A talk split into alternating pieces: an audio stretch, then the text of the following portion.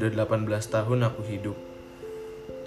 Dan aku masih tak mengerti bagaimana cara semesta bekerja. Banyak hal yang aneh dari cara semesta bergerak. Mulai dari tak boleh menjadi lemah, laki-laki dilarang menangis, kita semua harus sama, kendati pun kita tak bersama. Hingga keinginan akan kepastian, padahal satu-satunya kepastian ialah ketidakpastian. Sudah delapan belas tahun aku berlari, dan selalu dituntut untuk lari lebih cepat.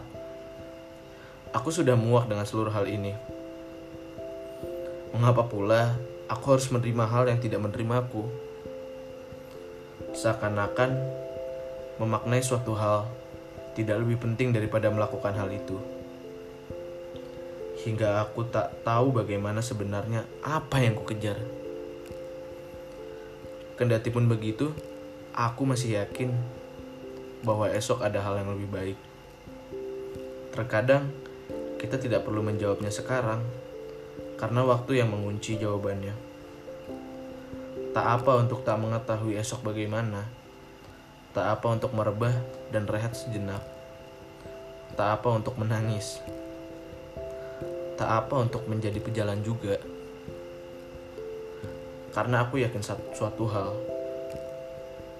jangan berhenti ya untuk berjalan. Mungkin jawabannya bukan esok atau lusa, tapi untuk mengetahuinya kita harus tetap berjalan, kan?